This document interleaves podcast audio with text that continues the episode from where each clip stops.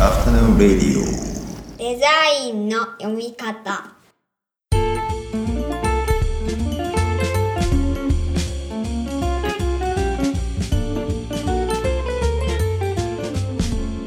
アフタヌーンレディオデザインの読み方、大林博です。こんにちは。中村雅宏です。こんにちは。この番組は我々2人がデザインの基礎過程をプロトタイピングするプロジェクトデザインの読み方のポッドキャストになります。はい、じゃあよろしくお願いします。お願いします。というわけで今日は前回前々回と振り返りつつフリーなトークをしていきたいんですけど、この間のポッドキャストに北さん中村さん来てもらって、で改めてふと何でしょうね、今年の卒業制作の最後のいい思い出作りになったなって思ったんですよね。思い出作り、2人が出たことそのものか。いや、最後に教室で一緒に写真撮ろうかみたいな感じで写真撮ってるわけでもないですしまあもちろんキモいと思われるリスクがあるんで声かけてないだけなんですけどだからゲストで来てもらってこうやって声で記録を残せたのがすごい良かったなと思って。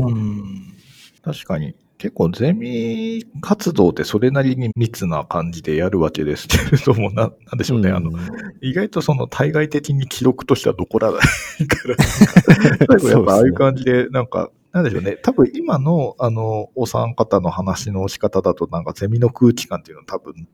色濃くポッドキャストで残ったのかなという気もするんで、確かに確かに終わってみれば意外と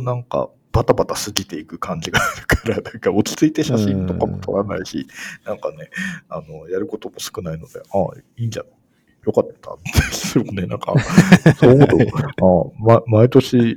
ポッドキャスト、やっとけばよかったなって思いますけどね、これは。そう、声で残る感じがやっぱり面白いなと思って。なんでしょうね、会話してる時の、ゼミの時の空気感ですよね、そもそもが。確かに写真とかだと変にかしこまって記念撮影みたいになって、やや違和感ある。感じになりますね。そう。こんだけ仲いいんだから、肩に手をやるかどうか、やるとすれば、どの程度でみたいな、問題も立て続けに発生してきて。最終的に、セクハラみたいな、まっとうな、文脈にも接続されて、やめた方がいいな、みたいな感じになるっていう。確かに。おじさんあるあるですけど。おじさんあるあるですよね。学生世代に対する接し方がよくわからな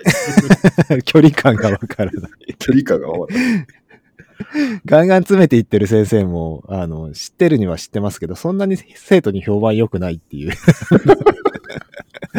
難しさありますね。そうですよね。お互いにとってちょうどいい距離感が難しいっていう。そう。やっぱ先生側もちゃんと測ってあげないといけないかなと思うんですけど。そうですね。出過ぎてもダメだしっていうところは。そう。元気なさすぎたらさすがにね、舐められるかもしれないし。舐められたらめんどくさいしみたい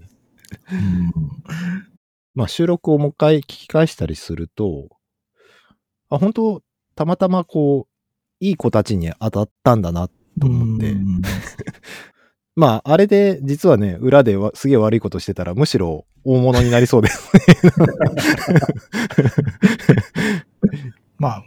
やっぱり最終的にはやっぱり相性の問題になりますよね。だから僕も今年は結構、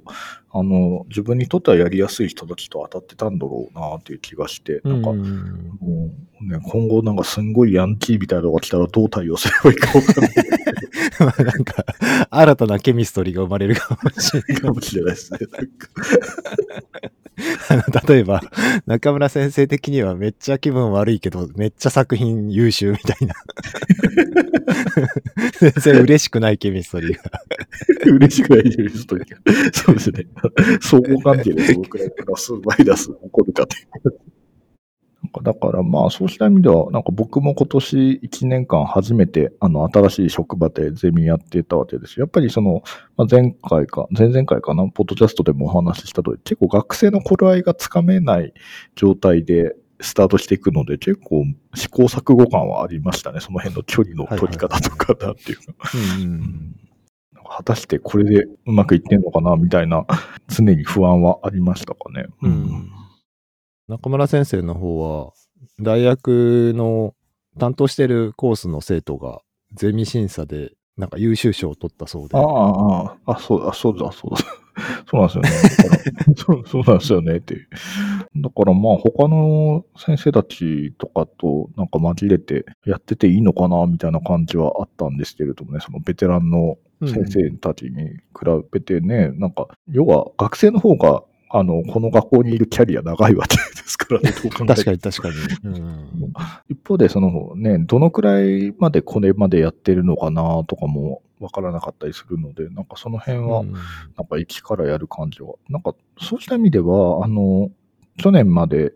やってた社会人クラスの感覚とも近かったかもしれないですね。なんか結構スペックが把握できない人たちに対してどのくらいのことのプログラムで進めていけばこのくらいの時期にだいたい揃ってここからいけるかなみたいな、その辺の感覚は確かに、うん、そうですね。前職でその新卒相手にやってた時よりはやっぱ社会人相手にやってた時の感覚に近いかもしれないっていうのはちょっと振り返ってみてありましたね。うん、なるほど。でもなんでしょうね。多分なんか学生としてはなんとなくそのね、ああいうゼミとか始まる前の年に目星はつけてるんでしょうね。この手の先生だろうなみたいなのはどう。ね。なんかそこの経緯は僕も知らないんでわかんないですけど。まあ、でもなんか前回のお話で面白かったのが、大林先生が毎回お菓子を買っていくっていうのが結構だからツボにはまった話なんですけど、ね、はい。なんだまあそれ辺がやっぱり普通の授業とねゼミとかのなんか距離感の違いを象徴してるような感じもあって、まあでもやっぱりその辺の場作り感みたいなのは教員側が結構気にしてるところなんだなっていうのはなんか改めて実感しましたかね。あの話は。はいなんかちょうどね、毎年やってる産学連携が、去年はあれだったんですよ。お菓子屋さんだったんですよ。プチシュークリームとかを作ってるお菓子屋さんなんですけど。一口でいける感じ。そうですね。量り売りしてるような。で、そのプチシュークリームとか、まあ、エクレアとかそういうのを大量に持ってきてくれて、生徒たちとみんなで食べたんですけど、授業の最後になんかレポートみたいなのを書かせるのに、まあちょっと授業の感想みたいなのも書いてもらうんですけど、そこにお菓子たくさん食べれて夢のような時間でしたみたいなことを書いてる子が3人ぐらいいてこれ秘密で書かれてますねそのうちの一人が中村さんなんですねなるほどなんかその辺は引っかかってたというか残ってたかもしれないですね。先生についたらお菓子食べられるっていういやさじゃなくてなんて言うんでしょうね。いや僕の中でなんて言うんですよ。お菓子が効くっていうか場作りって話で言うと、実は先週ひっそりとオフィスを引っ越しまして、うん、中村先生にもついこの間言ったぐらいなんでほとんどの人には言ってなかったんですけど言ってないんですけど、まあ割とトントン拍子に話が進んでいった感じで、うちが結構長い間アンクルバックっていうその音楽系の映像ディレクターと放送作家がいる会社とまあオフィスをシェアしてまして、で今回はその放送作家の人の知り合いに、撮影スタジオとメイク室を併設したスペースみたいなのがあって、そこを安く借りれることになって、で向こうの会社主導で動いてもらったので、こうどんどん話進んでいって、まあもちろん荷造りしたりとかはしたんですけど、まああんまり相談をせず進んでいった感じで、で今回はひもんやの方に移動しました。場所がですね、ちょうど学芸大学と西小山の間ぐらいで、どの駅から歩いても20分ぐらいかかる全然ちょっとアクセスしにくいんですけど、ただスペースはかなり良くて、まあ前より広いのは当然なんですけど、併設されてるスタジオとメイク室も借りる人がいないときは自由に使えるんですよ。スタジオの広いスペースで打ち合わせもできるし、まあ、メイク室も打ち合わせスペースみたいなになってるんで、で、鏡があったりとか、またちょっとだから雰囲気が変わる感じがあって、うん、で、あと建物の屋上も撮影で使われるんですけど、そこも使ってよかったりとかして、うん、で、今回だからその場作りっていう話で言うと、オフィス引っ越しして、で、まあいいかぐらいな感じで、一緒についていくぐらいな感じで今回引っ越したんですけど、うん、まあ新しい場所というか、そのまた違う空間の中に自分が入っていくと、結構その自分の考え方に影響出るのを感じたんですよね、うん、今回。といってもまあ今考えてるのは、スタジオで何かイベントできるなっていう、うん、ターンテーブル置いてあったりとかするんで音も出せるし、そこにねミキサーにマイクつなげば多分普通に、まあマイクいらないかな、スペース的には。で、あとなんか屋上で天気いい日に打ち合わせしたいなっていうぐらいのことしかまあ考えてはないんですけど、今から何やっていこうかみたいな打ち合わせには屋上最高なんじゃないかなと思ってて屋上最高にですねそう、ちょっとビートルズ感出ます確かにねそう、それでなんか感じたのが、自分のその空間に対する行動の変化みたいなのと、うん、まあもしくはまあその身体の構えというか、うん、それによってまあなんかその結構考えること変わるっていう、まあ当たり前っちゃ当たり前かもしれないですけど、なんかあんまりそういうのを、考えたことはもちろんないことはないんですけど、なんか特に今回すごく感じて、うん、で、まあ今までのゲストの方とも話した場作りっていうテーマは結構何度か出てきてましたけど、まあちょっと改めて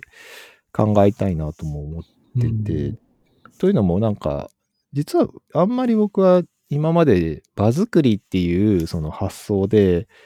物事を考えたことなくて、うん、まあさっきのだからお菓子もただ食べたいなと思ったから思っていっただけでで、なんか別にそれでアイスブレイクしようなんて全然思ってもなかった。あ、そうなんですね。あ、そうです。いやなんならだからそう、生徒にあげたいなじゃなくて自分が食べたいなぐらいの主体性がこっちにあったっていうで、一人で食うのはあんまりだからみんなで食べようかぐらいの感じでしただからそもそもなんか工学的にその他人の行動をコントロールしようっていう発想自体をちょっと悪徳だと思ってる節もあったりとかするんでなんかだからそう、逆に場作りっていうキーワードから改めていろんなことを眺めてみると面白いかなっていうのはちょっと最近思ってるところなんですよね。なんでしょうね、引っ越しするとそういう盛り上がるタイミングっていうか、そういうモチベーションにもなりますよね、やっぱり改めてなんか、うん、場所から考えようみたいな感じは。まあ僕もというともう1年ぐらい経ちますけどね、職場とが変わるタイミングと、あと家が変わるタイミングが去年の4月一緒だったんで、なかなかあれはあれで面白いというか、なんでしょうね。でもやっぱり面白いんだけれども、最初の半年ぐらいってなんか謎のなんか疲れがあって、それは多分その両方、同時に感情が変わると、やっぱり適応するためのなんか変な気遣いみたいなのあるんだろうなっていうのは、なんか、なんでしょうね、去年年末ぐらいようやく自覚したんですけどね、そこ。ああ、そうですよね。うん、なんか前の仕事の時は基本的に家は家みたいな感じだったので、そういうところもあったし、あと職場がそんなに前はデスクのスペースとかも広くなかったんで、割と書籍とかも家にかなり置いてたんですよね。で、まあ今逆に職場になんか自分の本棚とかもあるから、家がどんどんすっきりしていく。その代わりなんか物件自体はかなり狭くなったんで、なんかどういうふうに工夫すれば解消するかなみたいなことを考えてたら、割とテーブル広くすれば解決するなみたいな。食卓とワークデスクとかを全部、垣根を取っ払って、本当にテーブル1個だけでするみたいな生活になってるんでしょうね。まあでもそれはそれで効率はいいかなっていう感じになってますかね。まあだから、1年ぐらい前にそういうふうにしようと思って、そう、家を作ったり、あるいはオフィスの環境とか整えたりしながら、まあそこから1年ぐらいやってて、まあなんとなくそれに今度は馴染んできたっていうタイミングですかね。なんか過去の自分の設計に乗っかってるような感覚はちょっとありますけどね。ああ、面白いですね。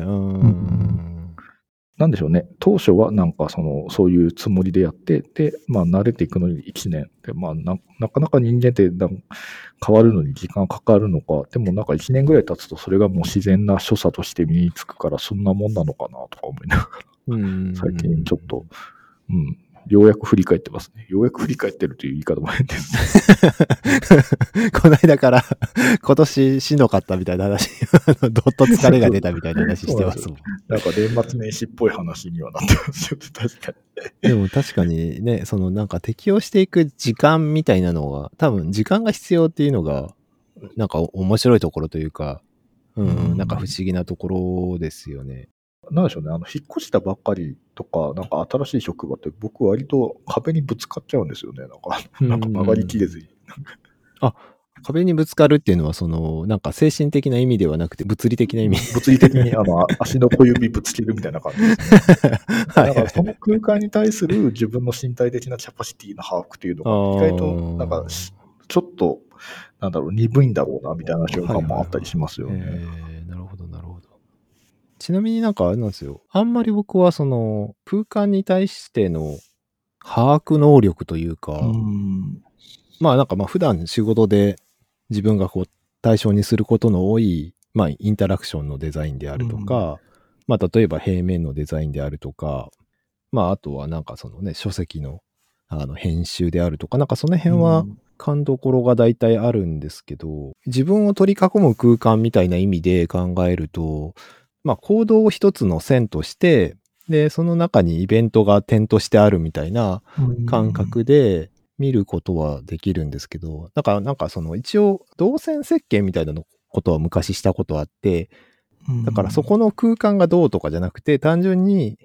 人がこう行動するから、こういうものがあるべきみたいなことは割と考えるのはできるんですけど、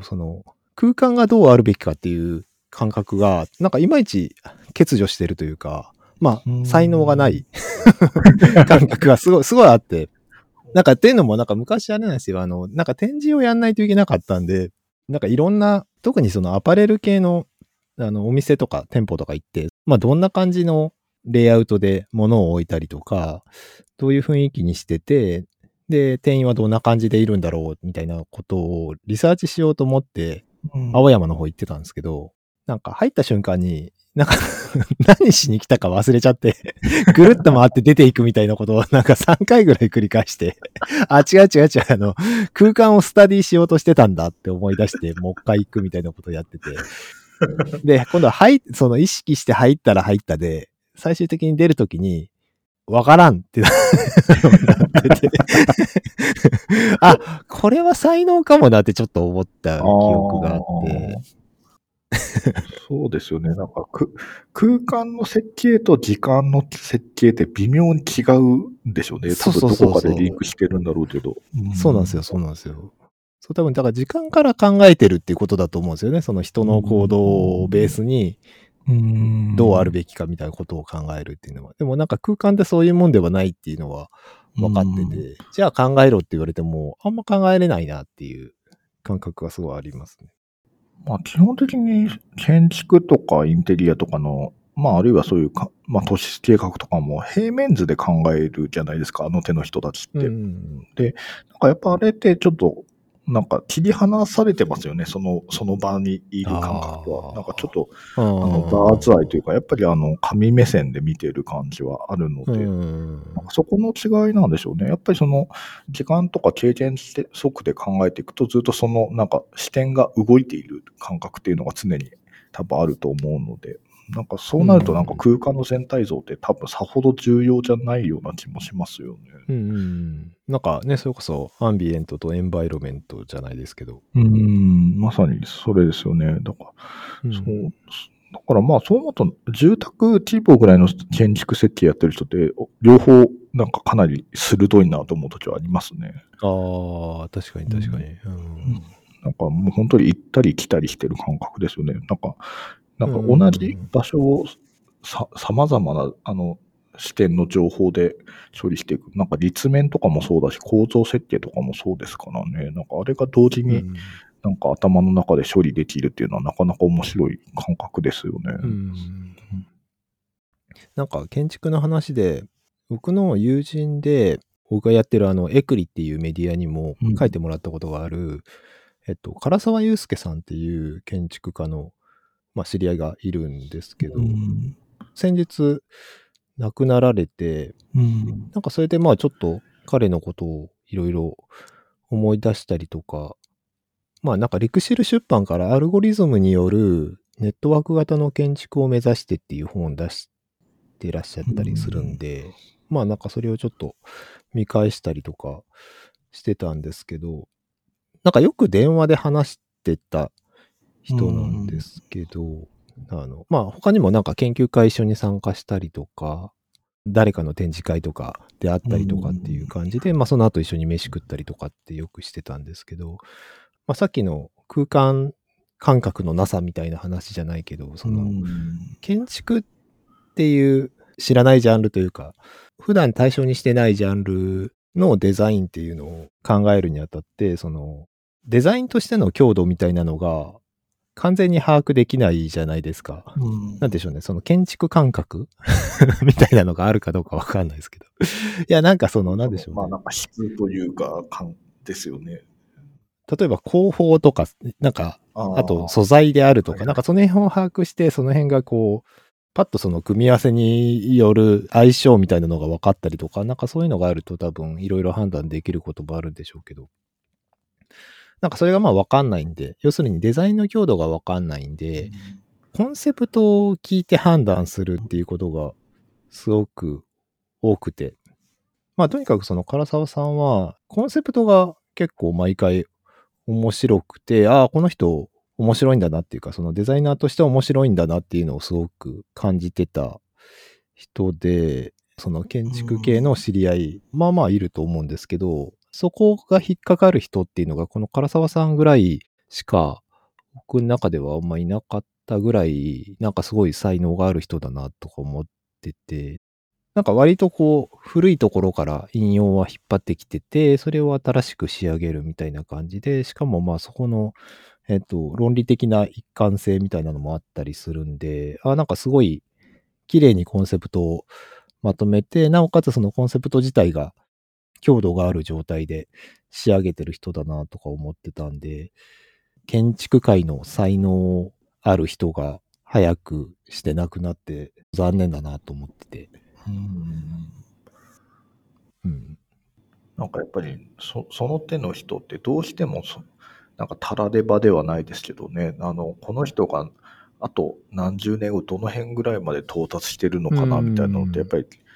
楽しい意味の一つでもあるし、同時にそれに対して自分がどう反応できるかなみたいなのってどうしても思い描いちゃいますからね。なんかやっぱり、はい、唐沢祐介さんのご冥福をお祈りします。はい、じゃあ今日はまあフリーで話をする回でしたけど、あと中村先生の方から前にゲストで来られた今田さんとの読書会のお知らせがあるということで。はい。2月23日、祝日ですね。この日に、広島のみなが、僕、全然初めてのところではあるんですけれども、で、今田淳さんと一緒に、まあ、イベントの中での企画ではあるんですけれども、読書会、日本の美を読む。これもともと今田さんと共に東京国分寺で、数回行っていて、まあ、それの再演みたいなものを、今田さんが広島でも行われてたんですけれども、それのもう本当の最終回みたいな扱いになります。そうなんですよね。で、まあ、これまでその日本の美を読むということで、岡倉角蔵であるとか、夏目漱石、谷崎潤一郎とか、柳宗悦っていうような人物を扱ってきたんですけれども、まあ、それの総集編として、まあ、鈴木大拙についてちょっと触れていこうかなというような機会です。で、告知関係は、その大元のイベントが、ミナガルデンっていう、ところでありまして、そこでの、ブックフェスタですね、フェスティバルですね。の中での企画として行ってます。ちなみにこのブックフェスティバルの中では、今田淳さんとアルチさんのトークショーなんかは、なかなかこのデザインの呼び方と親和性が高いイベントなんじゃなかろうとか、むしろなんで大林先生がいないか確かにね、広島なのにね。そうですね。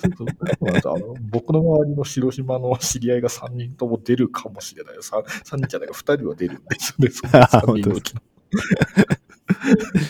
そう。申し込み多分始まってるので、はい。よろしければっていうところですね。じゃあこれもリンク貼っときますね。はい、ありがとうございます。ちなみに皆川って、今皆川ガルデンがあるんで、それがどういう雰囲気になってるのかわかんないですけど、あんま行かないような場所ですよね。広島の人でも。なるほど。高校の何十周年かなんかの記念祭に、ちょっと皆川というよりはもうちょっと市内寄りというか、市内寄りっていうか、別に皆川も市内なのか。中心部に近い。都市部かな。新井の口っていう駅があって、ちょうどその頃、開発して大きくなってた時期なんですけど、ああいう博覧会ブームみたいなですか、なんかそれがその辺であって、で、町おこしみたいな感じで、若干大きくなってたんですけど、なんかちょうど、皆川のちょい手前あたりのところで、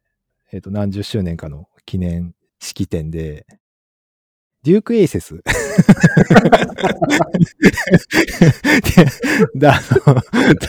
誰のチョイスなのかわかんないけど、なんかデュークエイセスを男子校だったんですけど、男みんなでデュークエイセスを見るっていう、なんか地獄のような祭典があって、たんですね。最初みんな音楽好きなやつとかはもう聴いてられるかって言ってヘッドフォンしてヒップホップ爆音でかけたりとかしてたんですけどその楽しみ方もそんな長持ちしないじゃないですか。で最終的にみんな結局デュークエイセスに乗っておいデュークみたいな感じになるっていうその頃にちょっとあの辺行ったぐらいであんま行くことないような場所ですね。なるほど。デュークエイセス以来っていう。僕はデュークエイセス以来行ってないですね。ちょっと手前の、なんですか、新井の口っていう場所なんですけど、いや、だからなんでしょうね。これの話が出た時に、大林先生になんかおすすめの場所とかありますか時間も経ってるし、しばらく行ってないからわからないっていう、極めて的確な返事が。いや、すいません、本当。いや、高校の時までなんで、広島にいたのって。量が多けりゃいいとかそういう発想でしか飯食ってなかったんで、今行ってどこがおすすめとかっていうのがあんまりね、思いつかず、特に何の役にも立たずすいませんけど。これ大人になってるかどうかで、その街の見え方で変わりますね。僕もだから福岡の20歳までしかいなかったから、だいぶ感覚違いますもんね。本当に大盛りチャーハンの店ならわかるけど、小料理屋とかよくわからないですからね。お好み焼きでトリプルが、550円ぐらいで食えるトリプルっていうのは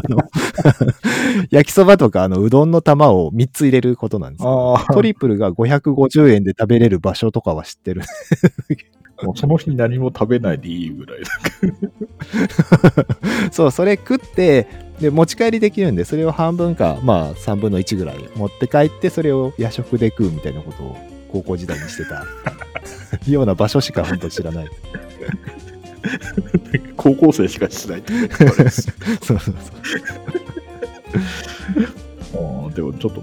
イベントをうまくいけばいいなっていうところですけど、この読書会。そうですね。なんかあれ、配信はないんですか？配信あります。おそらくこの、ポッドキャストが公開される頃には細かな情報が揃ってると。なるほど。わかりました。でもリンク貼っときますんで。ありがとうございます。じゃあ今日はこのあたりにしましょうか。はい。では皆さんまた次回お会いしましょう。この後も素敵な午後をお過ごしください。